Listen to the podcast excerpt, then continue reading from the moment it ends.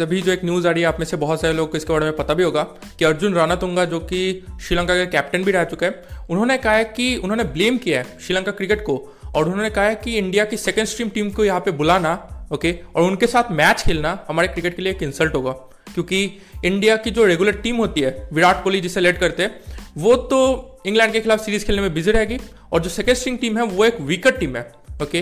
तो क्या India team जो सेकंड स्ट्रिंग टीम श्रीलंका के खिलाफ सीरीज़ खेलेगी, वो क्या सच्ची में ही बहुत ही ज़्यादा वीक है? तो देखिए, ऐसा नहीं है। श्रीलंका के क्रिकेट ने इस पर अपना रिस्पॉन्स दिया है ओके श्रीलंका क्रिकेट ने कहा है कि इंडिया ने जो 20 मेंबर की स्क्वाड भेजी है, उसमें सिर्फ़ सिक्स प्लेयर्स अनकैप्ड प्लेयर्स है, जिन्होंने अभी तक इंटरनेशनल में नहीं खेला ओके और जो 14 प्लेयर्स है, उन्होंने इंडिया को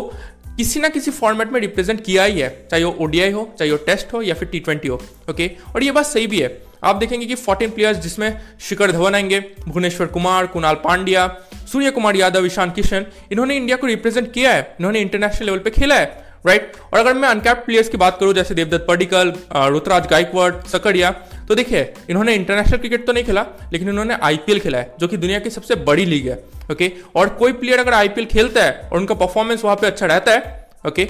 तो डेफिनेटली वो वर्ल्ड के किसी भी कॉर्नर में खेल सकते हैं और एक इंटरनेशनल लेवल की परफॉर्मेंस दे सकता है ओके तो इंडिया की टीम डेफिनेटली वीक नहीं है ओके और अगर मैं श्रीलंकन टीम की बात करूँ तो वो भी काफ़ी इनएक्सपीरियंस टीम्स है ओके मतलब टीम मेंबर्स है उसमें ओके आप देखेंगे कि श्रीलंका की टीम अभी काफ़ी यंग है, उन्हें भी ज़्यादा एक्सपीरियंस नहीं है ओके और